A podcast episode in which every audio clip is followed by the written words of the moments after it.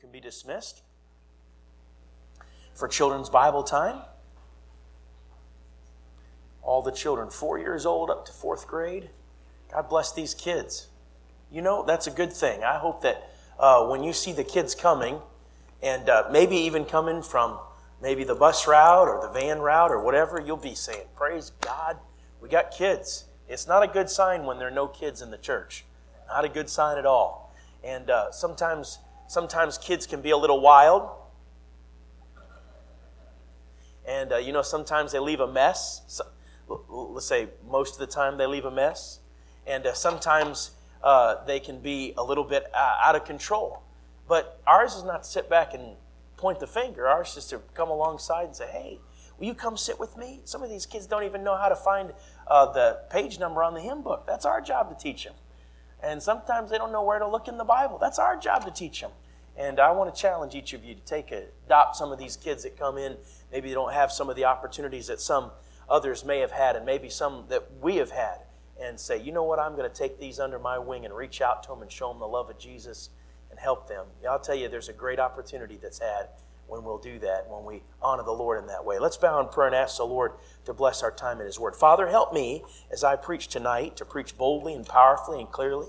And I pray, Lord, that if there's anyone here who's not saved, that tonight they'll understand the gospel and be born again. Help, Lord Jesus, help us. Help me as I preach to preach clearly and with conviction and with Holy Ghost unction and anointing.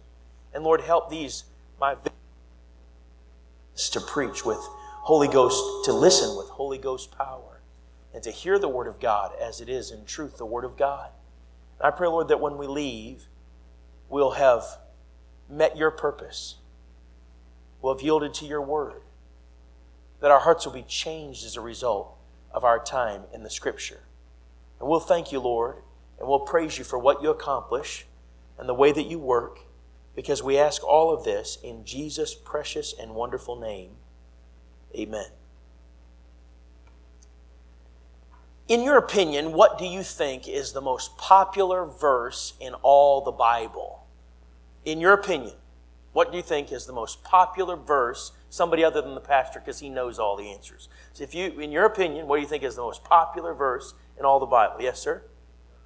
John 3.16. John 3.16. How many of you would agree John 3.16 is the most popular verse in all the Bible? They tell us that when Tim Tebow a few years ago was playing football and he put John 3.16 under his eyes for the shadow to keep the sun glare away, that it was Googled a multi millions of times on, on that's interesting. Man, That's a great blessing.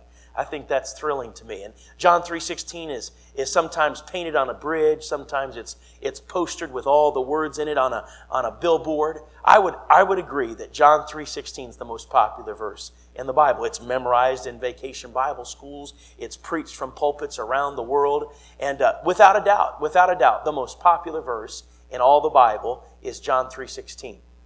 In your opinion, what is the second most popular verse or verses in the Bible? Romans 3:23 for all have sinned and come short of the glory of God. Anybody else? Judge not, judge not that you be not judged. And usually it's just judge not. Uh, that's definitely the case. What else? Uh, what else do you think would be the most pop, second most popular verse in all the Bible? Do you have one? Yes. Philippians 4:13. My God, uh, I can do all things through Christ, which strengtheneth me. Anybody else? You say this. I think this is the second most popular verse in all the Bible. Yes, sir. Jesus wept. That's definitely popular for kids wanting to memorize verses and get credit for it. That's good. Anybody else? Uh, this is my sec- my opinion. Mm, trust in the Lord with all thine heart, and lean not unto thine own understanding. In all thy ways acknowledge him, and he shall direct thy paths. Anybody else have a, a guess or a venture or an opinion? This really floats around in the matter of opinion, yes? Genesis 1 1, in the beginning, God created the heavens and the earth. Who else? Somebody said something? John 3 3. Uh, John 3 3, Jesus said you must be born again. Anybody else? Anybody else? Yes?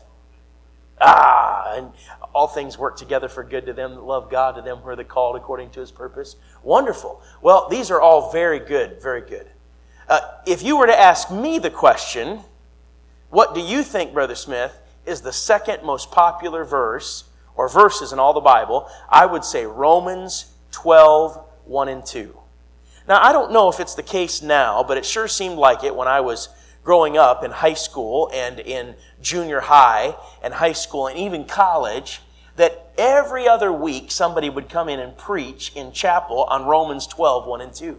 And I want you to turn there with me. Turn there with me, if you would, to Romans chapter 12. And I want us to look at these verses, Romans 12, 1 and 2. Let's see what the Bible says.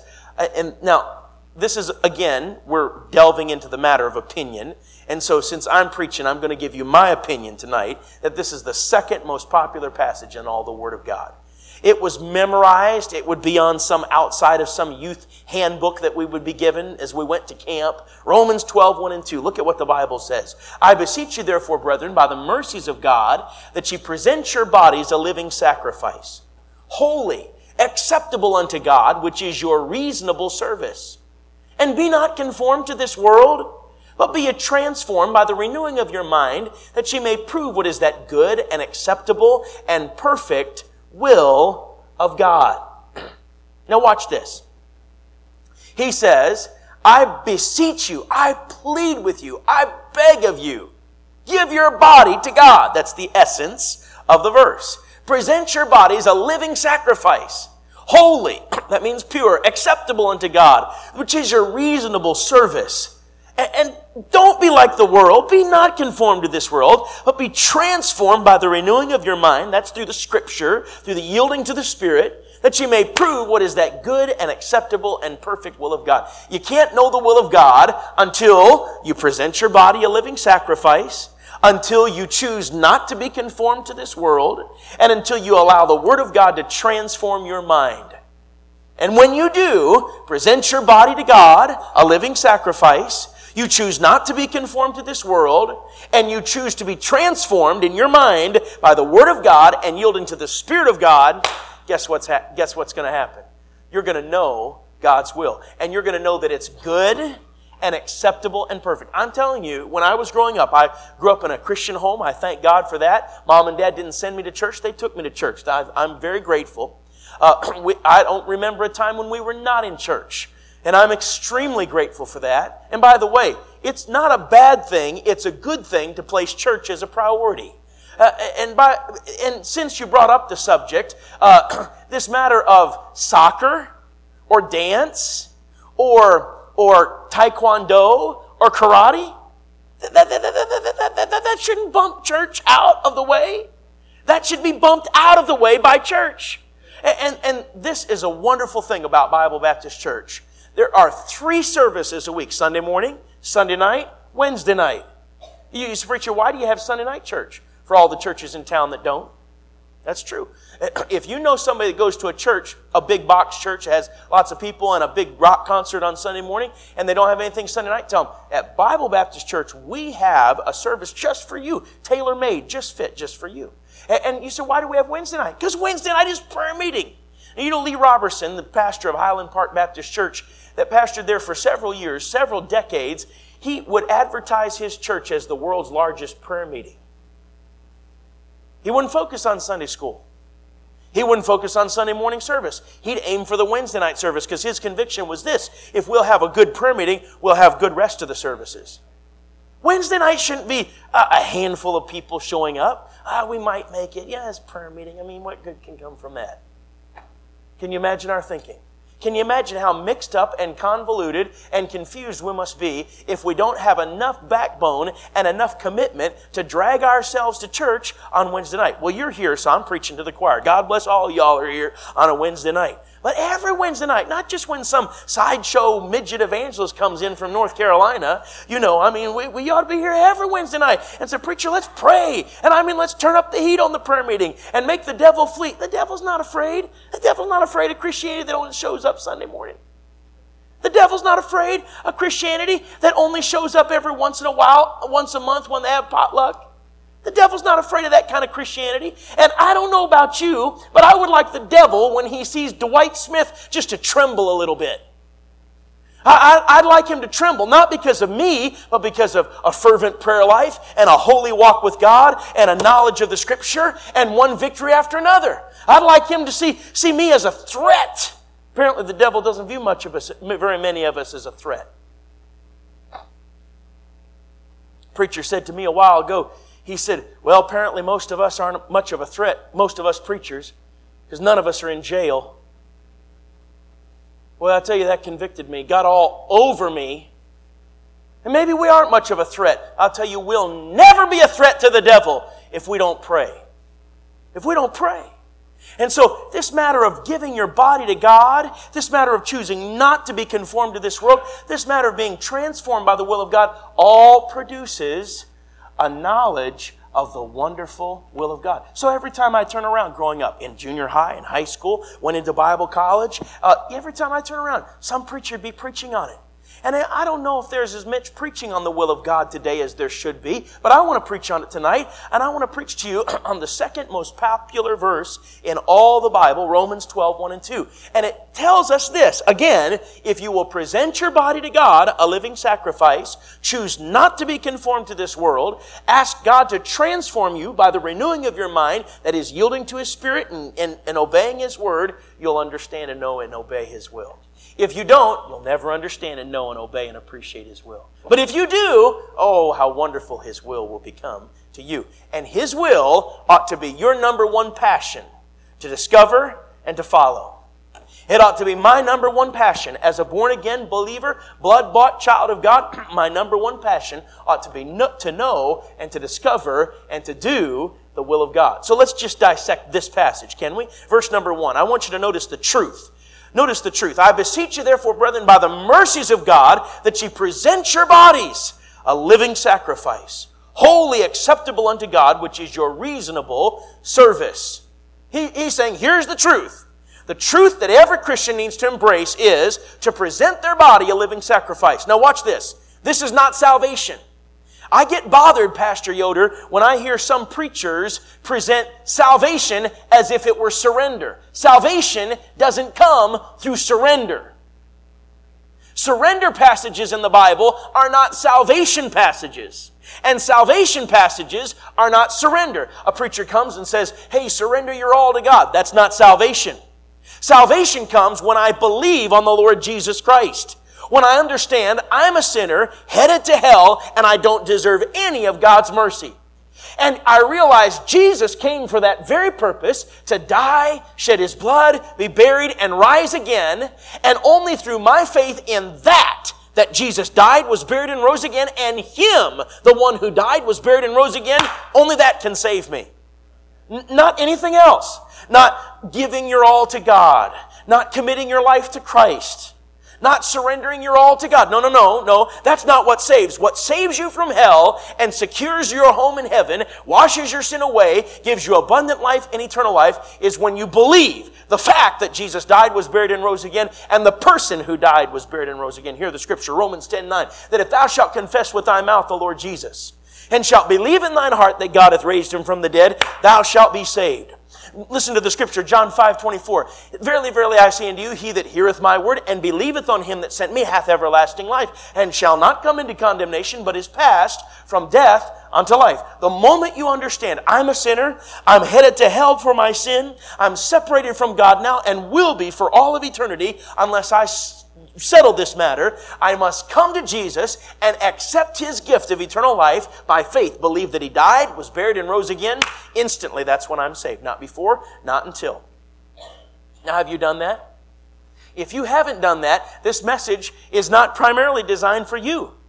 If you haven't done that, your need is to believe on the Lord Jesus Christ, and the sooner the better. Don't wait. Don't put it off. Don't say, well, I'll, I'll, maybe do that sometime. And don't confuse it with this matter of surrender, because this matter of surrender is not for the unbeliever, it is for the believer. Every unbeliever needs to believe on Jesus Christ. Every believer needs to give their all to God. And you know what I'm convinced of? There are dozens and hundreds and thousands of believers who haven't taken that step. I'm talking about giving your body to God. Notice again what he says. Romans 12 and verse 1. I beseech you. That is the idea of begging, pleading, imploring. I beseech you, therefore, brethren, so he's speaking to believers, by the mercies of God, that you present your bodies a living sacrifice. Now, you know what? So much of our life we think is our own. We think it's our house, our car, our job, our life, our journey, our path, and we're so self centered. So self centered. You know what the Bible says? You belong to God. 1 Corinthians 6 19 and 20. The Bible says this What know ye not that your body is the temple of the Holy Ghost, which is in you, which ye have of God, and ye are not your own? For you're bought with a price. Therefore, glorify God in your body and in your spirit, which are God's. You know what he says in Romans? He says, Whether we live, we live unto the Lord. Whether we die, we die unto the Lord. Whether we live, therefore, or die, we are the Lord's. We don't belong to ourselves. And you mark this down selfish Christianity only lasts a generation before it goes into apostasy. You know what I believe we're living in right now? A tidal wave of selfish Christianity selfish, self absorbed, filled with ourselves, wanting our life and our world and our selfies and our beautiful technology and our brilliance. And God, let me say, I said it last night, I'm going to say it again. God doesn't need Dwight Smith. Dwight Smith needs God. And God doesn't need you. God, God doesn't need you. You need God. And so the sooner we get over our selfish Christianity, the better off we'll be. Dwight Eisenhower was asked in the day before D-Day when they went into the Normandy beaches. He said, what is it that, they said, what is it that you expect from every one of your superior, every one of your, uh, your commanding officers and every one of your soldiers and, and, and sailors and, and, and Navy and sa- sailors and Marines? What is it that you expect? He said one word. Selflessness. Selflessness wins battles. Selfishness brings defeat.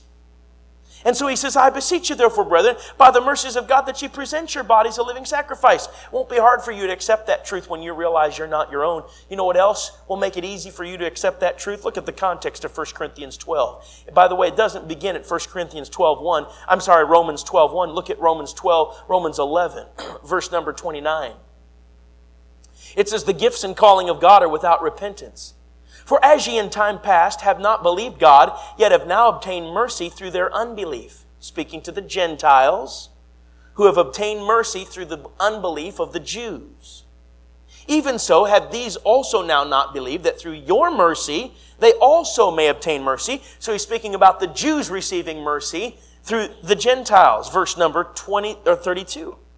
He says, For God hath concluded them all in unbelief, that's Jew and Gentile, that he might have mercy upon all. Are, you kind of getting what I'm getting? Mercy in verse number 30. Mercy in verse number 31. And again in verse 31. Mercy in verse 32. Oh, the depth of the riches, both of the wisdom and knowledge of God. How unsearchable are his judgments and his ways past finding out. For who hath known the mind of the Lord, or who hath been his counselor, or who hath first given to him, and it shall be recompensed unto him again. For of him and through him and to him are all things to whom be glory forever. Amen. You know what he says three times in the verses that we just read? He says something about God's mercy. Now, mercy is me not getting what I deserve. Parents, have you ever felt like your children just needed a whooping? Uh, that's it. They've crossed the line. No more. Been about to drive me crazy all week long. They're about to get a whooping. By the way, this old world needs a few more whoopings. it would help your home. You know, a whooping isn't the end of the world and it isn't the final condemnation. You know what it is? It's just a tune up. That's all it is. And if you'll apply it, you know, it'll help things run better. It's amazing how all of a sudden the whole rest of my family, all the kids, seem to sit up and take note when one of the kids is disciplined. Something happens. I mean, it just ripple. It's the trickle down effect. I mean, it really helps. And folks, uh, so when you give them a whooping, uh, that just kind of settles things. But every once in a while, my kids know they deserve a spanking. I'll send them to the room where we usually apply the spanking. And they're, they're, they're just about to melt down. I mean, have a breakdown. And I'll come in instead of giving them a spanking, you know what I'll do? I'll give them mercy. You and I have been the recipients of God's mercy. Not all of us growing up received spankings, but not a one of us received as much as we needed. Right? That's mercy. Look, look this way. The fact that you are breathing right now is God's mercy. Now, I don't mean to be disrespectful, especially on a day like today. But oftentimes people ask, why do bad things happen to good people? And it might be better for us to ask the question, why do good things happen to bad people? Everybody wants to ask when a tragedy happens, why do bad calamities happen? But nobody wants to ask after they breathe five minutes, I don't know why I'm still alive. I was drunk all Saturday night and God gave me life.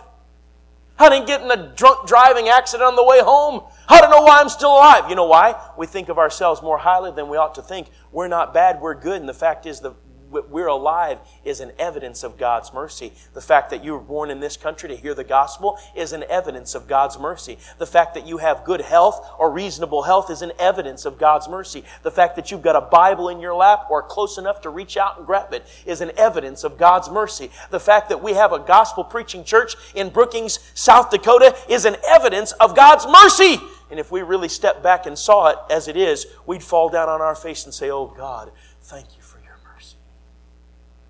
have you ever studied God's mercy in the Bible? Have you ever stopped to think about God's mercy in your life? Have you stopped recently to thank God for His mercy? Look, you'll have no problem giving your all to God when you move from selfishness to selflessness, and you'll have no problem presenting your body a living sacrifice when you stop for a moment and consider God's mercy. Notice what He says in verse number 1 of chapter 12. He said, I present your, I, I, beseech you therefore, brethren, by the mercies of God, that ye present your bodies a living sacrifice. A living sacrifice. All right, what is this? This is referring to something that was done in the Old Testament when the priest or, or the person bringing the sacrifice would bring not one, but two animals to the priest. Uh, sometimes it would be a he goat. Sometimes it would be a turtle dove. Sometimes it would be a, a calf, depending on the, the, the economic status of the one bringing the offering. And they would bring that offering to the priest, and the priest would take one animal and kill it, and the blood would flow into a basin. Then they would take the turtle dove, if it was two turtle doves, and dip it down in the blood of the uh, first, first sacrifice, the one that died, take it out, and let it go free. They would take the he goat and take some of blood and put it on the forehead of that he goat, lead it out into the wilderness, and let it go free. And that's what he's saying when he's talking about a living sacrifice. You and I have been dipped and covered and washed in the blood of Jesus Christ.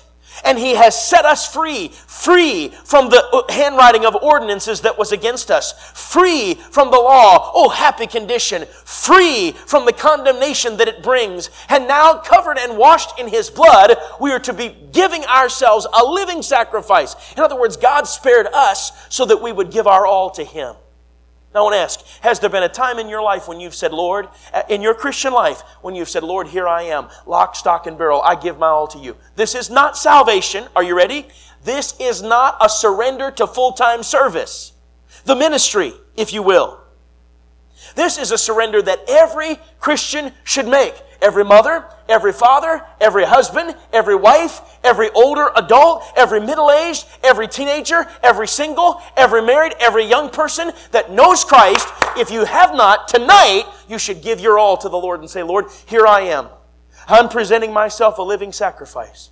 You've washed me and covered me in your precious blood and set me free. I want to live for you with all that I am and all that I have. This would be like in the Old Testament, in the book of Deuteronomy, when a servant was given the opportunity to be released. In the year of Jubilee, every 50 years, servants would be brought and they would be released. They, they would be set free, depending on how long they'd served and whatnot. And, and if they wanted to stay serving in the, the master's house, they would they would declare it. I want to serve. My master's been good to me. He loves me and cares for me and meets my needs. I want to serve him. So they would take their, their earlobe and they would take it next to the door and with an awl they would drive a hole and pierce the earlobe.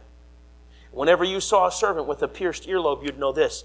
That servant has chosen to give his all to the master. That's a living sacrifice. That's a living sacrifice. Now, why would we say no to the Lord in this crucial matter? Why would we hoard our resources and harbor our stuff and hoard our life and say, No, Lord, no, no, no, no, no, no, no, no. It's mine, not yours. Why would we do that? How many of you have ever seen the program Hoarders? Hmm? It's amazing, isn't it? You walk, they, they take you through a TV journey through their house. Sometimes they can't even open the door. If they open the door, they can't even get in. I mean, it's just stuff, just stacked on piles of it. Sometimes it's garbage bags full. And, and it's almost repulsive. You say, how could these people live like that? They've got all kinds of stuff everywhere. What? And you know, there is an entire industry of people that are selling their business and, and selling you on the idea that they'll come and clean up your home if you're a hoarder. You say, preacher, it's a mess. Watch this. It looks just like a Christian who won't present his body a living sacrifice all kinds of mess, all kinds of stuff. That's not the way God intended you to live.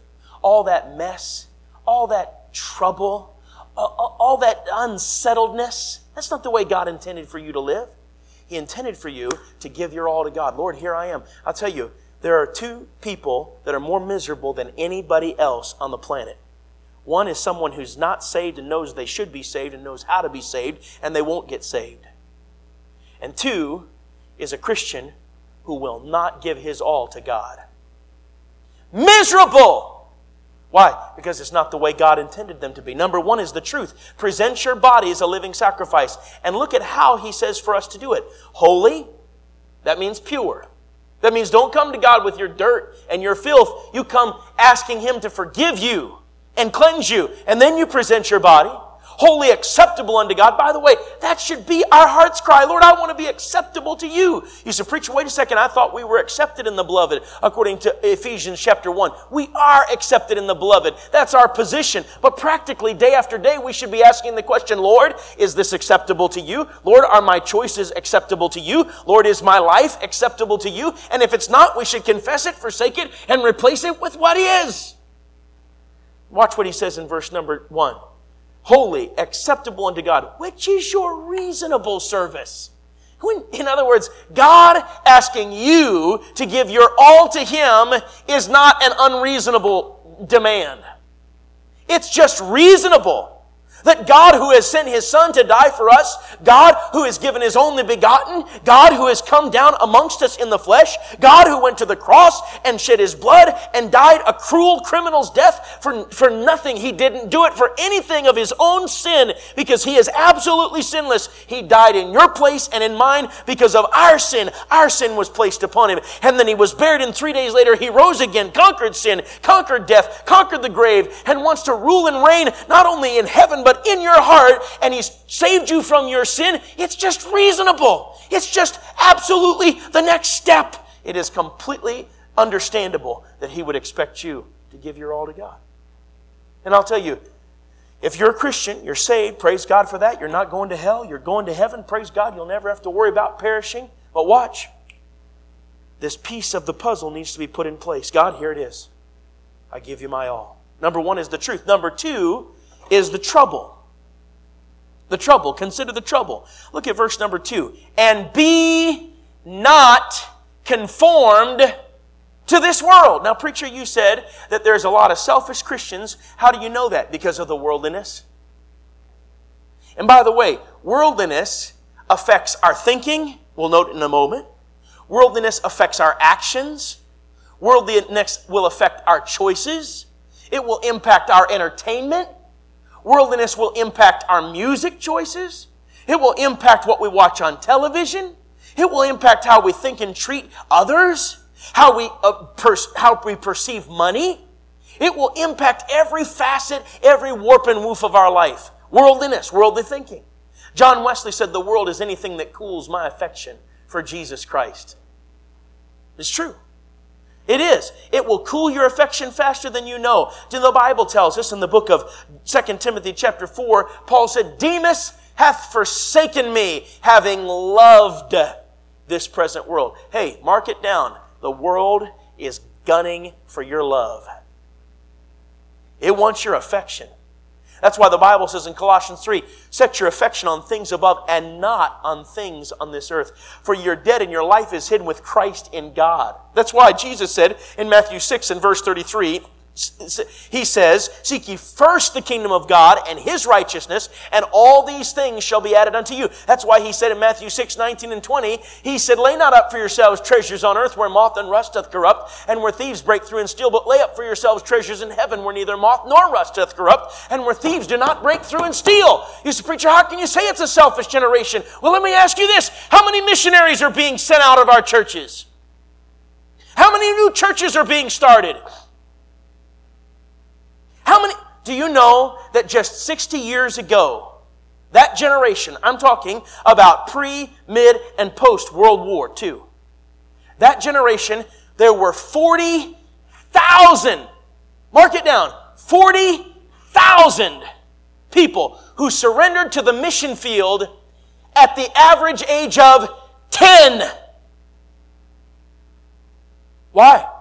Because you had a whole bunch of Christians that were giving their all to God. This is the way a Christian home and a Bible preaching church ought to look like. It ought to be filled with not perfect people, but people who are giving their all to God. And when you give your all to God, guess what happens? There's a world that's reached with the gospel. You have a mom and a dad, a husband and a wife that want to love each other and respect each other the way God expects. And you want to, you have a mom and a dad that want to rear their children up in the nurture and admonition of the Lord. And you have family altar and time when the family prays together and talks about the Word of God together. And the mom and dad want to tell the children, young people, if God wants you to serve on a foreign mission field and we only see you once every three or four years, that's fine. You do what God wants you to do and they'd raise their children and they'd send them off to Bible college and they'd get them headed towards the mission field and they'd go and they'd reach the world and they did. And now we have a whole lot of parents that say, wait, no, no, no, no. Look, you better not go to some college that doesn't even have an accredited degree. Hey, hey, whoa, whoa, whoa, time out. You better not. You better not. You better not go off into the ministry. You're going to be poor as a church mouse the rest of your life. And whatever you do, don't take my grandbabies over to the other side of the ocean. I mean, when am I going to see them? And how's that all going to work out? Look, there's a house right down here. I'll buy you a house. And I'll keep you close. And I'll even put you on the payroll. And, uh, and who knows? And you know what we do? We gather everybody close. But we don't want to let anybody go. Selfish. While there are people in the 1040 window on that map, maybe that map is just there for decoration. Maybe that map is just there because the pastor couldn't think anything else to put. He didn't want to put a big picture of himself on the back wall. You know, that map right there has a 1040 window on it, and it represents billions of people who are headed to a Christless eternity. You, do, let me tell you something. This cheap, sorry, two bit, run of the mill, hip, cool, contemporary Christianity never turned the world upside down for Jesus Christ. And now it chaps my hide that there are Christians and preachers alike that want to just be like the world. We'll be like the world in our, our singing, and we'll be like the world in our entertainment. You know, right now, there's a preacher in California who was raised by preachers and should know better. And he says the best way to get and keep visitors is to hand out movie tickets to your visitors in church. He ought to be ashamed of himself. And the best thing he could do is put everybody out of their misery and resign from his post. For shame! For shame that a preacher would ever say such a thing. Run hog wild to Hollywood. That's the way we'll do it. We'll just promote Hollywood in the church. What worldliness. Well, I can't ever expect a preacher like that to tell me the truth about anything. If he's telling me to run to the world that Jesus is telling me to run out of, hey, I can understand. Are you listening? I can understand some kid that maybe has gone and gotten on the van route, or maybe that has reached in some poor or whatever neighborhood, or in some rich neighborhood, whose mom and dad were druggies, and moms and dads were harlots or drunkards. I can see maybe, I can see maybe, uh, and understand why that kid would repeat the, the wicked cycle. But you know what I'm seeing, Pastor, as I travel? Kids like that who are scraping and clawing and working their way into church any which way they can, trying to get out of the mess and rot gut of the world while kids in the church who have been raised by mom and dad who have taught them the truth of the Word of God are crawling over those kids out of church, trying to get into the rot gut of the world and making excuses. And if they want to, they'll find a preacher to justify it all. Worldliness. You preacher, you sound worked up. Preacher, you need to calm down. Your blood pressure is a little too high. Don't you know that your veins are popping up on the side of your neck? Listen to me. You know why I am? Because every day that you live and every day that I live, the world is preaching to you. And they're telling you, this is how you ought to dress. Charles Spurgeon said the world gets their fashion from Paris, and pa- Paris gets their fashion straight from hell. Charles Spurgeon said that in the Victorian age. I wonder what he'd say right now. I, I've, Pastor, excuse me for meddling, but I've just, I, I've just kind of given up, wondering how, how modesty isn't talked about, isn't mentioned. It used to be a lady looked like a lady, number one, and cared about it. You take one trip to Walmart and you see nobody cares about anything. They, they're in their pajamas. Look the other way, boys. We were walking into Walmart the other day. Now, I wasn't like this when I didn't have a girl, but now I got a little baby girl. This 20 year old, 18 year old, 19 year old came walking by with his pants halfway down his backside. I said, Do what? I said, Boy, pull your pants up. You say you should have given him a gospel track. You're right, I should have. I'm not quite as spiritual as you. I said, Pull your pants up. He said, What? Huh? I said, Pull those pants up. My little girl doesn't need to see your backside. Shame. But you know, I'll tell you this it's doubly a shame when a Christian does it. It's doubly a shame when a lady walks out looking like her clothes have been painted on. Somebody say amen right here. It's getting kind of quiet. Can I get a witness in this South Dakota, Eastern European? We're not sure if we want to say amen or not. Preacher done gone and take the sign. Amen. That's not, nobody else say it. I'll say it. How about it? You know what that is? It's all worldly. It's worldly when you can't tell one snap's worth of difference between what's going on in the church worship service and the nightclub. That's worldly. And God says it's wicked. 1 John 2 15 and 16. Love not the world, neither the things that are in the world. If any man love the world, the love of the Father is not in him. For all that is in the world, the lust of the flesh, lust of the eyes, pride of life, is not of the Father, but is of the world. And the world passeth away and the lust thereof. But he that doeth the will of God abideth forever. I saw a tweet today from a prominent independent Baptist preacher said, the most selfish thing one generation can do is expect the next generation to sing the exact same music they sang. Has he lost his ever loving mind? Something is bad wrong when the preachers are grabbing us by the hand and leading us right into the world that Jesus saved us from. Something bad wrong. Hey, you know what? I don't want my son to grow up and hip hop and swivel his hiney and dance around and dance around to the blue light special of the world. No, sir. I want him to be singing the songs of Zion or new songs that sound just like the songs of Zion. Fanny Crosby, one of the greatest hymn writers that ever graced the church, said the music of the world and the music of the church should be distinctly different. Oh, God, help us. You know, one of the things I enjoyed when I was growing up, I grew up in Indiana till I was eight or nine, then moved to Minnesota. One of the things I enjoyed in Indiana was we'd go to the Chicago Zoo. I loved it. One of the things I loved, Corey, about the Chicago Zoo is they had a machine you could put money in and it would drop a ball of wax, a black ball of wax, uh, a brown ball of wax, or a gold ball of wax or a gray ball of wax. It depended on whether it was an elephant or a ape or a giraffe or a, or, or a, a, monkey. And uh, if I wanted a monkey, I'd put my money in, drop a ball of wax down, and then it would have a form that would clamp around that ball of wax. Is there anybody else that remembers these machines? Anybody else? Well, they had them in the Chicago Zoo. I guess they haven't made it this far west. But anyway, uh, it would clamp around that ball of wax, and it would form it into a mold. And then after a while, it would have a little trimmer that would come around and cut the excess off. and then it would cool it and it would open, and that ape or giraffe or lion or elephant would fall down in. You wait for a moment, reach down and grab it, and you'd have, you'd have your toy. Look at the word, verse number two. Be not conformed to this world. You know what that word conformed means? Pressed into a mold. You want to know something? If you let it, the world will make a monkey out of you. Every single time. You know, the world looks at us and they say, those Christians are so strange. And we are. I mean, look, I'm driving by every single night over here at Bible Baptist Church, and the parking lot's full. Where they having church every night? Yeah, that's strange. those Christians, they don't smoke and they don't chew and they don't go with girls that do and they read their Bibles and they pray. That's so strange. No, you know what's strange? The way Lady Gaga looks. That's strange.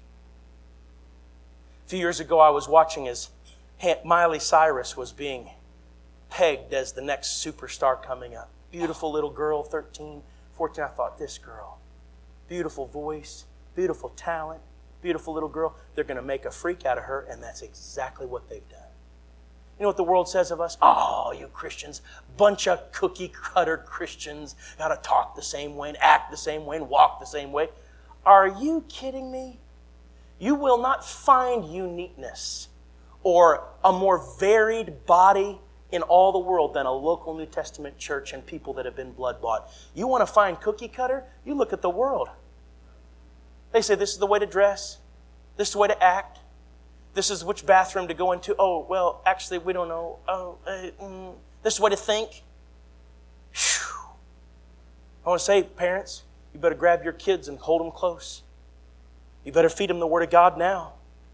Because this is a wicked, perverse world that wants to form them into a mold. How do you avoid that? By your choice. I will not be like the world. I hate the world system and everything that it represents. I will not let it influence me. Watch. That's the trouble. But wait, there's a trans, there's a treasure. Look at what it says in verse number two. And be not conformed to this world. That's the trouble. But look at the transformation, verse 3. Verse 2. But be ye transformed by the renewing of your mind. All right, watch. First of all, there's the truth. I need to present my body a living sacrifice to the Lord, wholly acceptable unto God. It's the reasonable thing to do. Then I need to make a choice. I will not let the world influence me because I hate it and everything that it represents. Then there's the transformation. Be transformed by the renewing of your mind. Now, watch. Up to this point, or at least in that second point, I was a little negative. Right? You can nod, it's okay. All right, these preachers getting a little hot under the collar, and I am too. Watch, this is positive. Be transformed by the renewing of your mind. You say, how does that happen? Through me reading the Bible and allowing the author of it, the Holy Spirit, to change my thinking.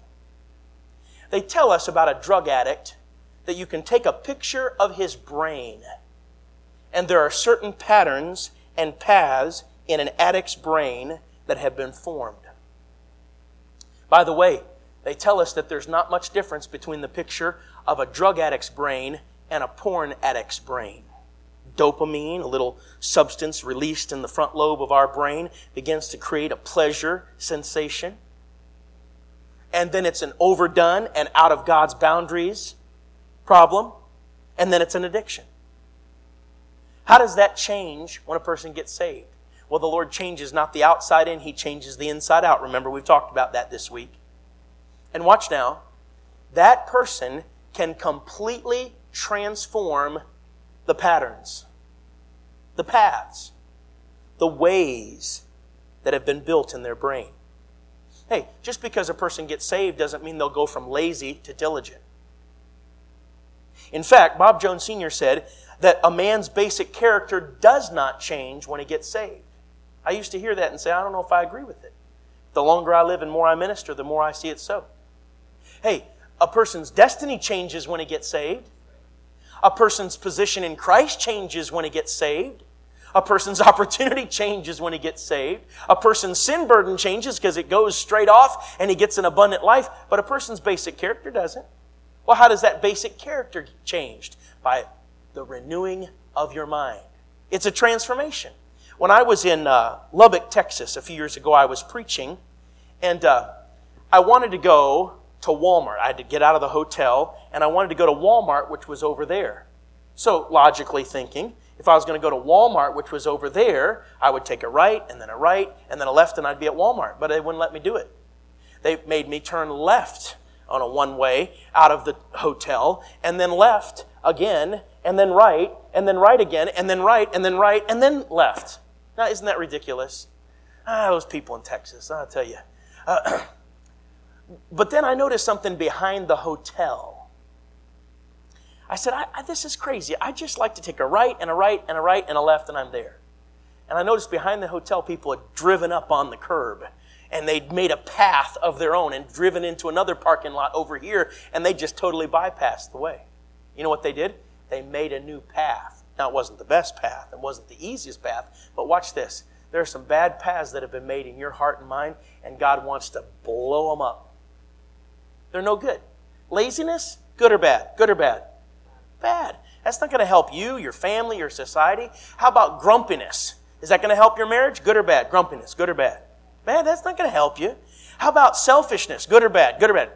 Bad, bad way. Somebody's been listening during my preaching. Praise the Lord. Uh, how about how about uh, greed? Good or bad? Good or bad? Bad, bad. Uh, how about how about um, if I'm if I'm perpetually late? Oh, preacher's going to preach on that. Is that good or bad? Good or bad? Bad. It's bad. So all these things are, are, are not good. How can I be changed through them? How about pornography? Good or bad? Bad. How about drug dealing? Good or bad?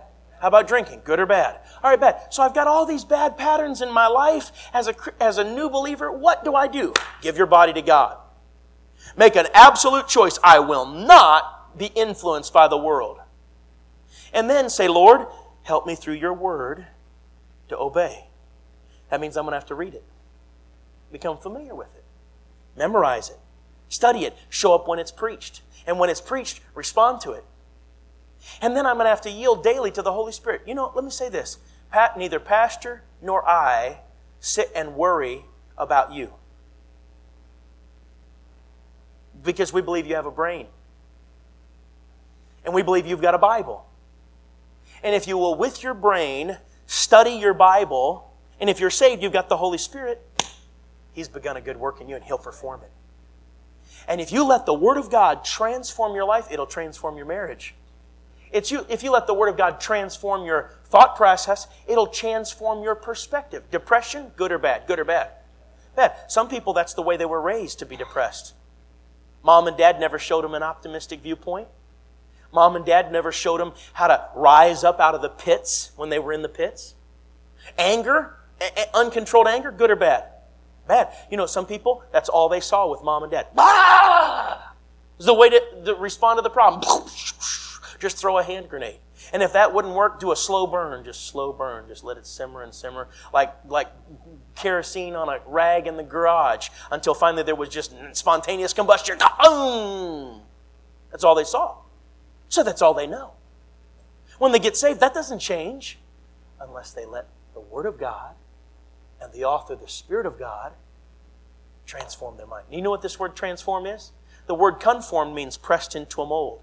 The word transformed is this little tiny caterpillar. I mean, it's only this big, be easy to squish, but there it is on the twig, moving its way along and nibbling and eating everything green around it. Until one day, moving so slow, there's nothing about a caterpillar that causes an aeronautical engineer to say, That will fly. Right? Can I get a witness right now, Brother Caleb? He's an engineer. There's nothing about a man who's an engineer looks at that and says, potential, folks. This thing has potential. Nothing. You know, sometimes people get saved, they're new believers in the church, and they mess and they sit and they, they, they holler and carry on, or they don't show up when they should, or whatever. And, and, and old believers say, mm ain't no way.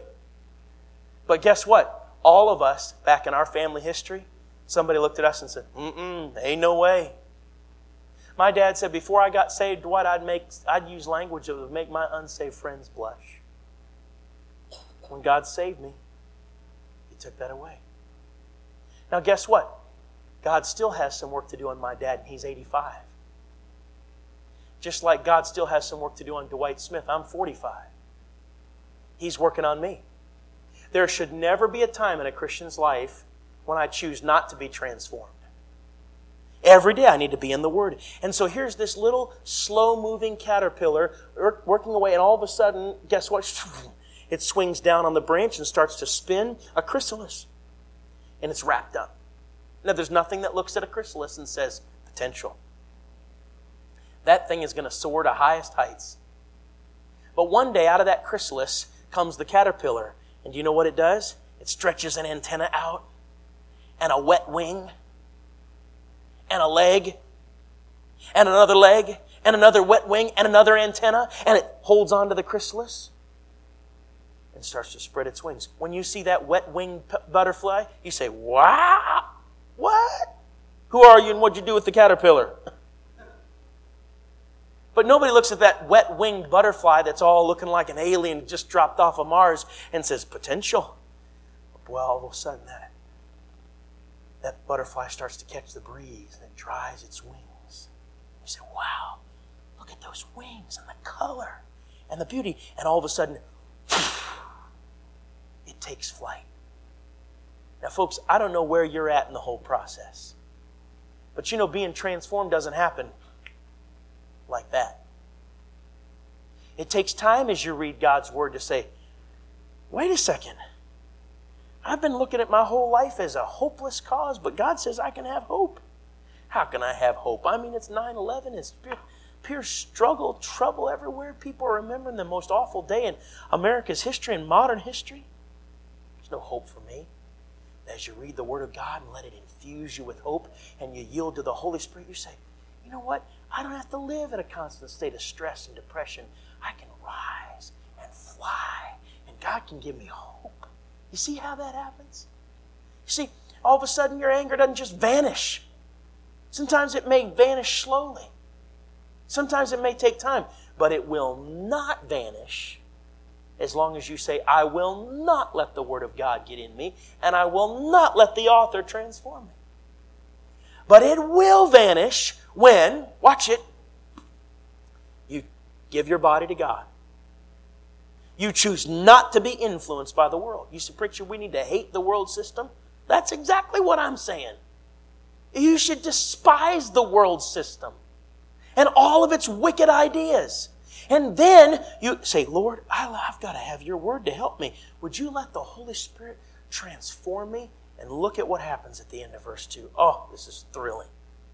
It says, Be not conformed to this world, but be transformed by the renewing of your mind, that ye may prove what is that good and acceptable and perfect will of God. Now, he didn't say God's will would be easy. He didn't say God's will would always be the most lovely. But he said God's will is good, it's acceptable, and perfect. You ask any Christian, anywhere, anytime in church history that has said, God, I give you my body. God, I'm going to refuse the world and its wicked influences. God, I'm going to let your word transform my thinking as well as the author. And everyone, no matter whether God has taken them through a vale of tears or a mountainous view, they will tell you God's will is good. God's will is acceptable. God's will is